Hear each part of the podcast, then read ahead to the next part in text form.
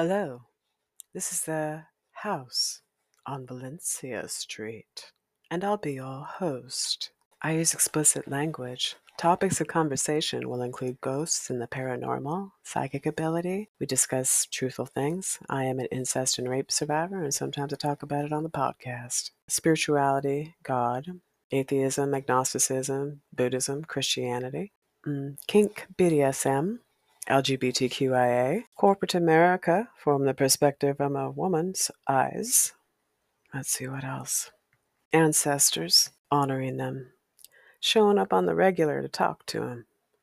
Yeah.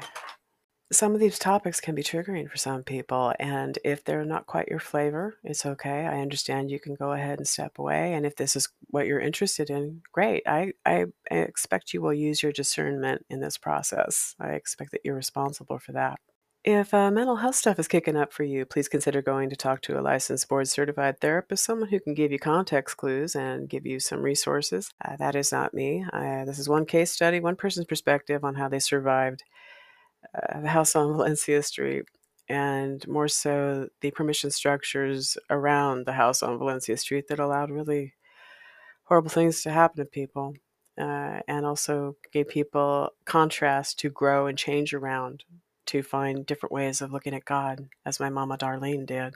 My mama Darlene was a pretty open woman. Uh, well, it took her a while to get there. She came from a conservative Christian fa- faith and background, and a family that was molesting at least eight or nine of us. She was harmed. Then she went on and she had a husband, and you know, uh, it kept going on. It was intergenerational, and she got therapy, she got recovery after foster care and emancipation for me. I was getting therapy and recovery, and uh, last ten years of her life, she was my best friend. I consider that to be one of my biggest accomplishments is uh, the two of us healing that relationship, and um, I'm real proud of my mama. mm, excuse me, I'm getting emotional, uh, and that's okay because I get to do that. I get to do that here at the house. Okay. I love Darlene. Okay. Um, hi, Mama. How's it going? Hope you're doing okay up there. Keeping your twinkle toes warm. Okay. Next up, I got a website. Hey, it's called anchor.fm forward slash MOMA, M O H M A H. You can go ahead and peruse over there, take a look at some of my podcasts, take a look at some of the notes. You can donate some money to me, kind of letting it steep like a tea bag. that sounds sound that is my sound right. I put it out there, and I know you're supposed to promote things, and you're supposed to have websites, and you're supposed to have live sessions and uh, merchandise, and and um, I can do this with this content in this way. And I have a feeling someone's going to come along and help me shape and mold this if that's what's going to happen. Because my goal is to let everybody out there know there's people like you out there surviving. There's people out out there that are struggling that uh, their lives are in danger. Your life may be in danger. Um, again, board certified therapist, do what you can. Sometimes talking to the cops is a good idea, sometimes it's not. Ask George Floyd, ask Breonna Taylor, ask a couple other people, huh? Ask my mother, ask me. so you got to make a, use your discernment on that. Sometimes that's going to take some uh, context clues to put that together. Mental health stuff's kicking up for you. We've got some 800 numbers in the notes. You can give a call to them if something's kicking around. You need someone to just hear a voice while you talk about a flashback because I relate to that. I have those from what was done to me. You're not alone. Yeah? All right. Let's uh, scoot, scoot our boots into this next part here. Um, today we're going to talk about the Mad DJ. Yeah. Okay. About 30 years ago, in a college town in Oregon, I was living in a tenement, big brick tenement. It was downtown. Uh, hmm, not really downtown. It was halfway between this little quaint downtown and this nice university with this gorgeous campus. The building had hardwood floors and French doors with glass doorknobs and tubs that were longer than your body and boilers in the basement that meant you had a never ending supply of hot water that you didn't have to pay for. I would look out uh, in my apartment over the laundry room. I'd hear people coming and going below me sometimes, but also that meant there really weren't a lot of people there under me, and it was a little more quiet. I remember looking out the window to one of my professors' beautiful homes. It was craftsman style. I would say our building, this big, it looked like a big brick rectangular lunchbox that was brick. And then when you went inside, there were these beautiful hardwood floors and these inset cabinets with lead glass, uh, you know, win- uh, cabinet doors. And oh, it was, um, I dream of a house, uh, craftsman style, uh, like this, mostly because I, I remember this apartment with great affection. There was a boy that lived there. Uh, we called him Dougie. He worked at the uh, makeup counter in a nearby city. Uh, he was the first formal gay man I met in about 19, 20, 21 years old. Turns out my sister was staying in this apartment building. Dougie liked to wear white and wear makeup and have curly hair, and he was tall, good looking. We trade things. I remember one time he was upgrading his sheet sets, and he uh, had a Calvin Klein sheet set, and he he was like, "Well, I'm upgrading my bed. Would you like these?" he liked browns. He liked things of this nature. One night he had a little soiree, had several friends over, and I met this boy named Mr. Lemon. Yeah, Mr. Lemon was tall, uh, slender, big curly brown hair and big brown eyes. Um, nice smile, big teeth, big lips, long, slender neck, and uh, he had hair on his chest. I liked the hair on his chest, and I liked his smile. In the beginning, we were just friends. Well, we all, we always were friends for 15 years, but I didn't see him as like a. I was attracted to him then. Well, I mean, he was attractive enough. It's just that we didn't have that chemistry right. Um, but I was struggled with romantic feelings with this person for 15 years, Mr. Lemon. we were talking one day, and then we were just talking at this little soiree at Dougie's apartment and uh, sitting around, and uh, I was really enjoying this friend, and uh, we were both bodacious and a little bit kooky, and I loved this energy at this time. So Mr. Lemon and I were talking, and somehow we stumbled on philosophy or this or that. I, I got a degree in that, and I talk about it some. And I was just beginning to study this in my early 20s, now my er, my mid 50s. We started talking about philosophers and this and that, and suddenly Mr. Lemon's eyes just got really huge and big on that slender, beautiful face of his, and he said, oh, "Wait a minute, is your name so and so? And do you take this class at, at this university?" And I said, oh, "Yeah," and he goes, "Oh my God." My friend has such a crush on you. He's been talking about you nonstop. And I was like, what? Turned out that Mr. Lemon had a friend that had a philosophy class with me, and this person had a crush on me, and I didn't even know him. So that was interesting. So we're talking about that. It turns out we would end up connecting, and we'd spend a lot of time in this little tenement house they lived at down by the university. And uh, I won't talk about that fella because he was not that honest, and we were lovers, and uh, it hurt emotionally afterwards. Uh, I suspect Mr. Lemon might have been in love with the person I was lovers with too. What do I call him? I'm not going to call him anything. Uh, yeah, mutual friend. We'll call him that. We eventually start dancing, and I'd start becoming more confident in my dance. Uh, let's see, I took about 20 PE courses for my undergrad.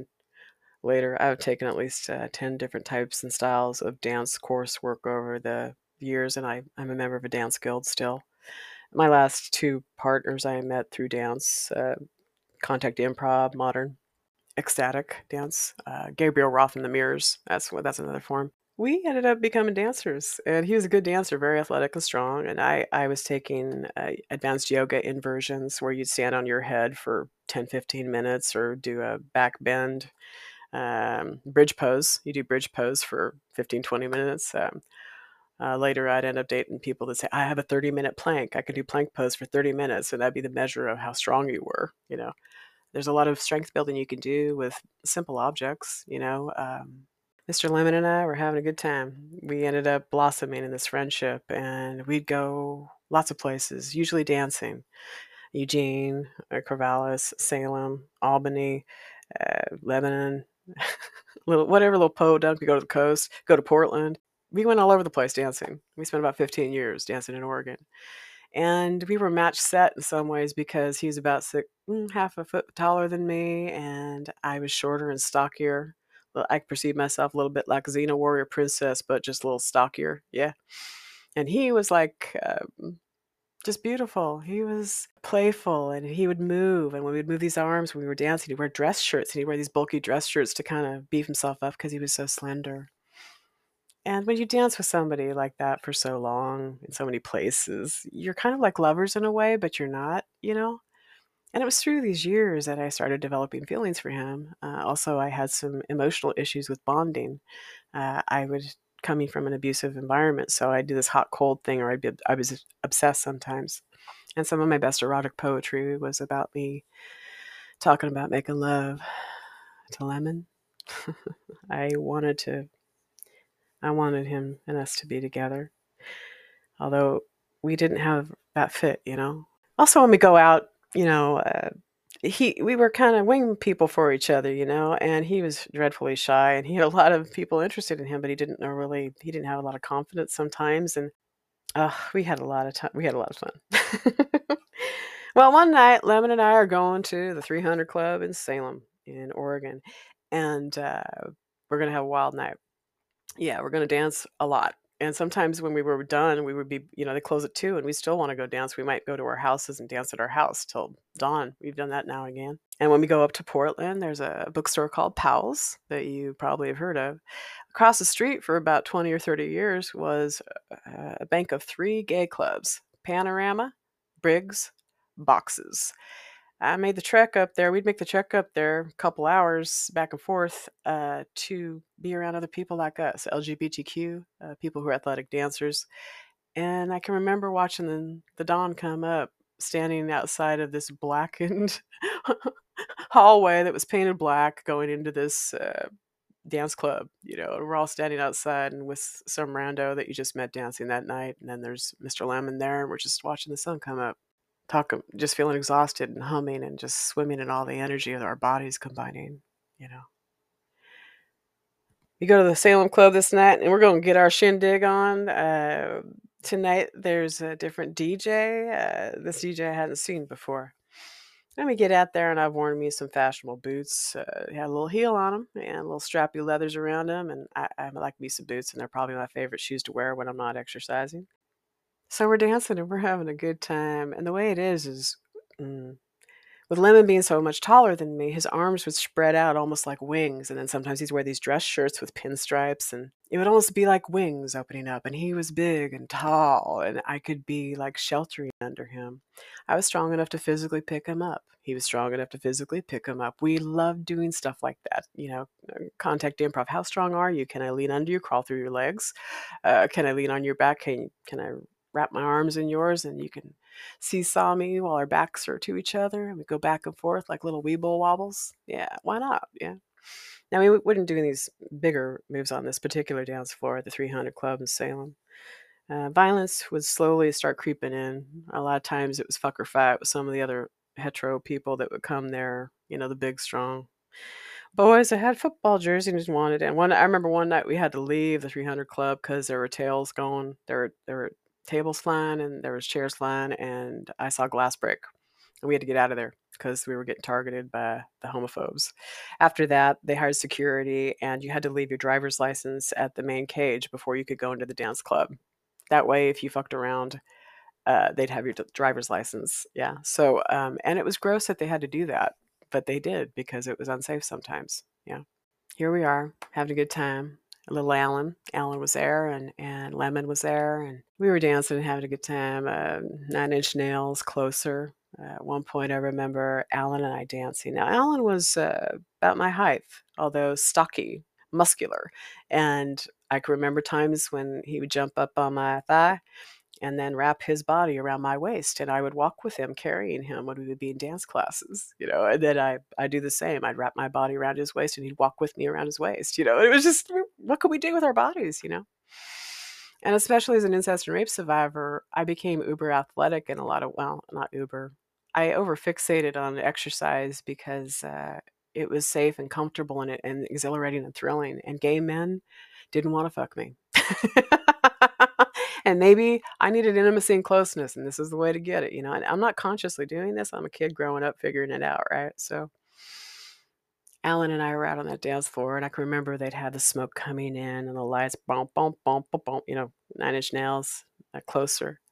Uh, I can remember us kind of writhing against each other a little bit like reptilian scales on a body and feeling his breath on my skin and smelling his cologne just his body smell. He smelled good. He liked to pick me up. Uh, we liked to ride against each other and be close and become just energy. We weren't people anymore. We were just melding and we were anonymous and it was safe, you know?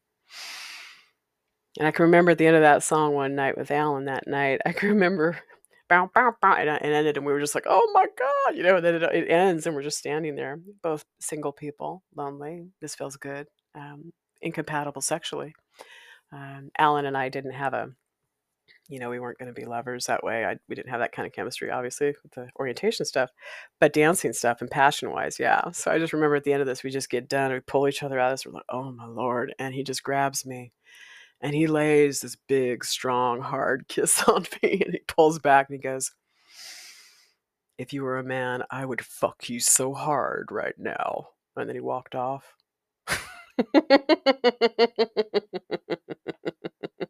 And I just kind of stood there going, What just happened? I don't know, but I think I want to smoke a cigarette and I don't smoke tobacco. Oh, okay, that's Alan. So then we kind of meander on. Here comes Mr. Lemon and I, and we're dancing, we're having a good time, being stupid. Couple hours in, we're laughing and giggling.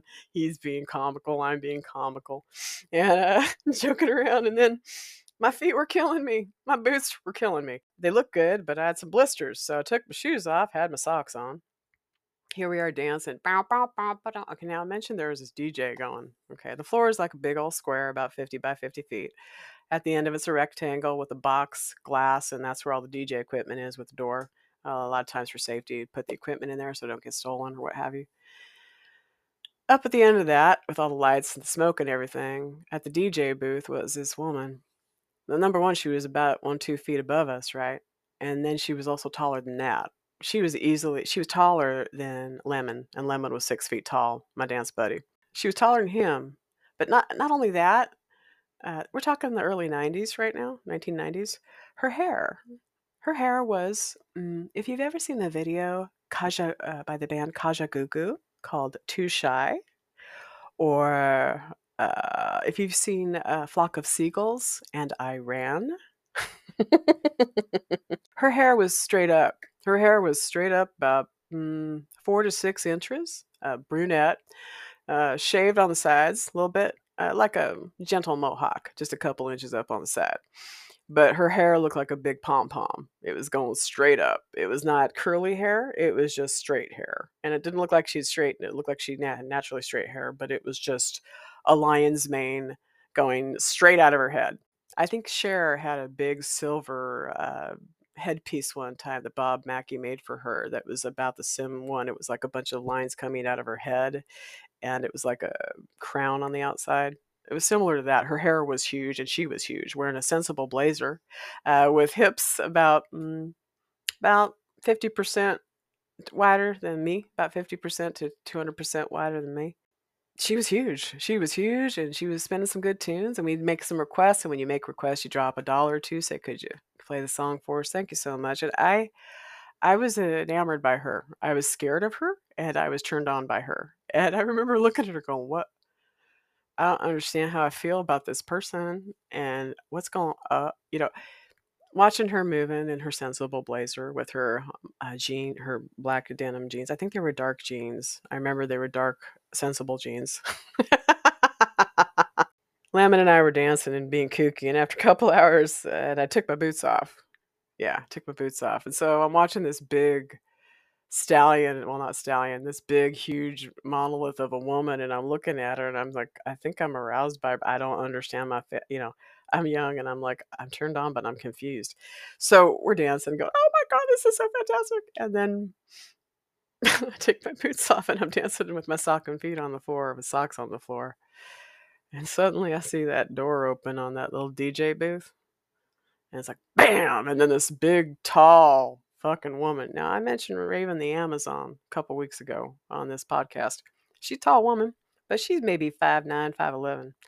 This one woman's taller than her physically, then she has another six feet of hair on top of her standing straight up. Okay. Brunette. And uh, we're dancing, just going, yeah, you know. And I gotta say, I, we probably were kind of obnoxious, and I don't know if I would have been tolerating it at my age these days.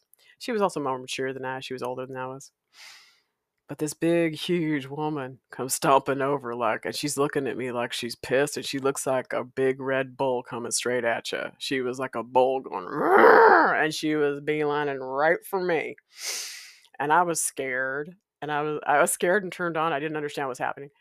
And she comes straight at me, and she's just like, she comes up to me. She stops straight maybe about six inches from me, gets right up in my face, and she's got her finger pointed at me. She goes, Put your boots on. Put your boots on. That's what she said to me. And I was I, I was stunned and I was shocked and she was right probably uh, but i had blisters in my feet and i wanted to keep dancing so i was confused so I, I i i i said oh yeah okay okay and then she stomped right back into that thing she slammed the door she kept playing the music so i put my boots on and i kept dancing but i was wincing and it hurt but i was having fun and um lemon and i I think it was around this time, Lemon and I can remember us having a picnic or going for a hike or something. We spent a lot of time together, meditating, praying. Sometimes we'd spend evenings making dinner. Uh, we'd like to do dinners together, and we turn on the music, and he'd take his shirt off, and we'd light some candles, and we dance together in the dark for hours. And I remember it was one night, Lemon pushed me up against the wall, and his shirt off, and it was dark, and he smelled good and he looked good and I I I wanted him. I I wanted him with everything I had. I I I would have written bad checks. I mean, I was give it to me. I, I gotta have you, you know. And he was gay. He was gay. He wasn't just a little guy. He was the guy who looks at a diagram of a woman's uh, genitals and kind of shrivels up and kind of looks like he's scared of a spider. That he was that kind of gay, you know. we were never going to be lovers, but we were kind of lovers. You know what I mean? He'd asked me if, uh, when we turned 35, if uh, we'd have a child together. He asked if neither of us was married and we were single, if, you know, we thought about it. We would joke about it and laugh about it. When, you know, get to 35, we don't have kids. We could have kids. You know, you'll have a kid together. Yeah. Okay. We joke and laugh about that. And then I remember when we turned 35, we were still hanging out some, and uh, he kind of gently approached me he, he we were sitting one night and he goes, um, remember that conversation we had, you know, about us having a child when we're 35? He said, um, would you be into it? He, um, he remembered and he wasn't being over the top and he was uncertain and he was a little confused, but he wanted to be a parent and he wanted to see if we could be parents together. I didn't want to be a parent as it turned out. I'd have to, t- well, physically, I, I love taking care of kids. I put 15 years, 20 years into my nieces nephews before our ideologies kind of made it impossible for us to communicate with conservative Christian ideology and my Buddhism. But uh, oh, there was all these breathtaking parts that we got to share with each other that we couldn't really get in other ways, but we could get with each other. Also, we had some emotional issues. I had some boundary issues. Uh, and I needed therapy. I, I realized looking back now, I probably was a handful. Yeah. But we uh, finished up the night of dancing with the, the mad DJ that night. After she was, put your boots on for the rest of our relationship. Uh, if we were communicating, uh, that phrase would wander around for the rest of our friendship. And after about 15 years, it atrophied our relationship and friendship, and we know we aren't friends anymore. Although there was a time when he showed me many things, and I loved him deeply. And uh, but on the drive home, I remember coming from Salem. We're getting in the car. It's two, three in the morning. We're fried. We're sweaty. We're lonely. We love each other. I'm driving home and kept going. Can you fucking believe what the put your boots on? You know, we just laughed, our laughed and laughed, and I still couldn't figure out if she was attracted to me or not, or you know, it kind of reminded me of that song by Melissa Etheridge. I know you're crazy for me, you know, because when I kissed you last night in my own backyard, you ran so fast and you fought so hard. Yeah, I know you're crazy for me. Yeah. And we'll pause. Uh, everyone should be consenting. always be consenting. Although sometimes when you're negotiating relationship and intimacy, sometimes there's a little bit of a fight going on. So, uh, to clarify, I still love that song by Melissa Etheridge, but that's how I felt about that DJ. I was like, I think there's some I don't know what what is this. So just understand though, one thing I did learn is that I wouldn't make that choice now without kicking off my shoes. I'd probably bring sensible shoes because I'm mature or boring. But uh, I guess the, the lesson for today is uh, when you go dancing, you better keep your boots on, okay? Because otherwise, you don't know what Kajagoogoo hair might be coming after you. And uh, about two, three hundred pounds of a woman say, You better put your fucking boots on, okay? Yeah, okay. Well, hey, thanks for coming to the house on Valencia Street. I really enjoyed wandering back there again. And I really enjoyed the Mad DJ. Yeah. Please understand that you're never alone. You're never going to be alone. And maybe if you're wandering around with the right friend, you might stumble on one of you mad mad. D- There's plenty of DJs. You know, if you go on several dating sites, you're going to find a lot of DJs. Yeah. Okay. So. anyway, no, you're not alone. Not at the house on Valencia Street. Sometimes it's uh, whether you like it or not, huh?